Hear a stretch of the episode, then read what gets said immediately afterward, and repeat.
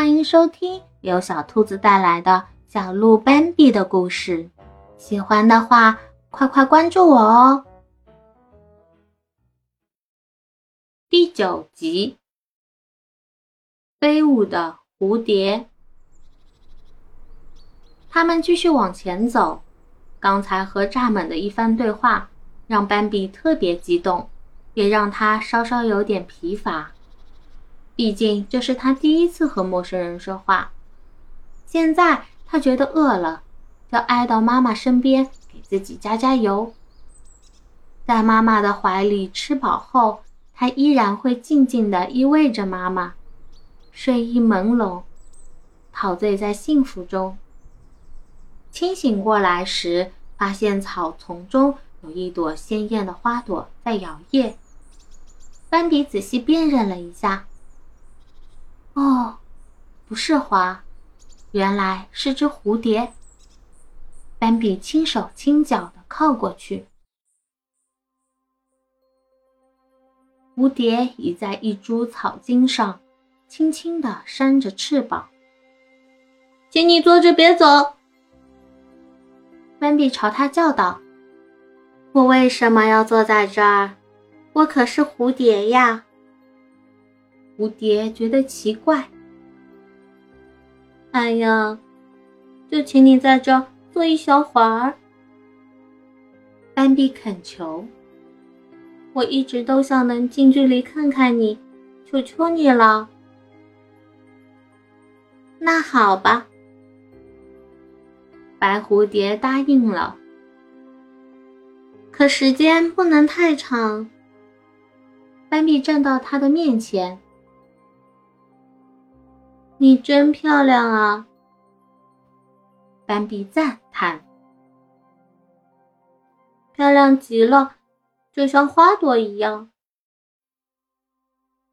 什么？蝴蝶拍拍翅膀，像花儿一样。哎，你可知道，在我们圈子里，大家一致认为我们比花朵更漂亮。斑比有点不知所措。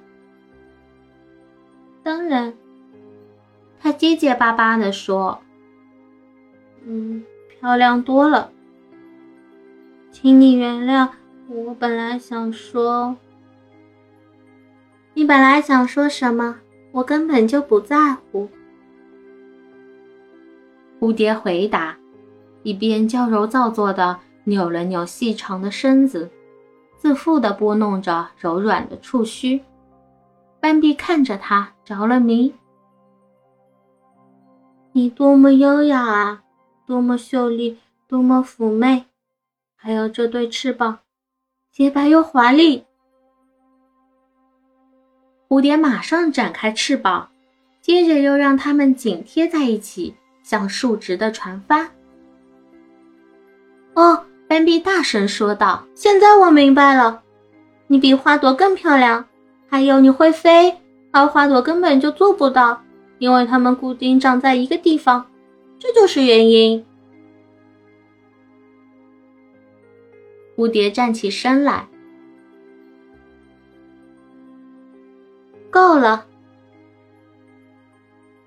我可以飞了吧？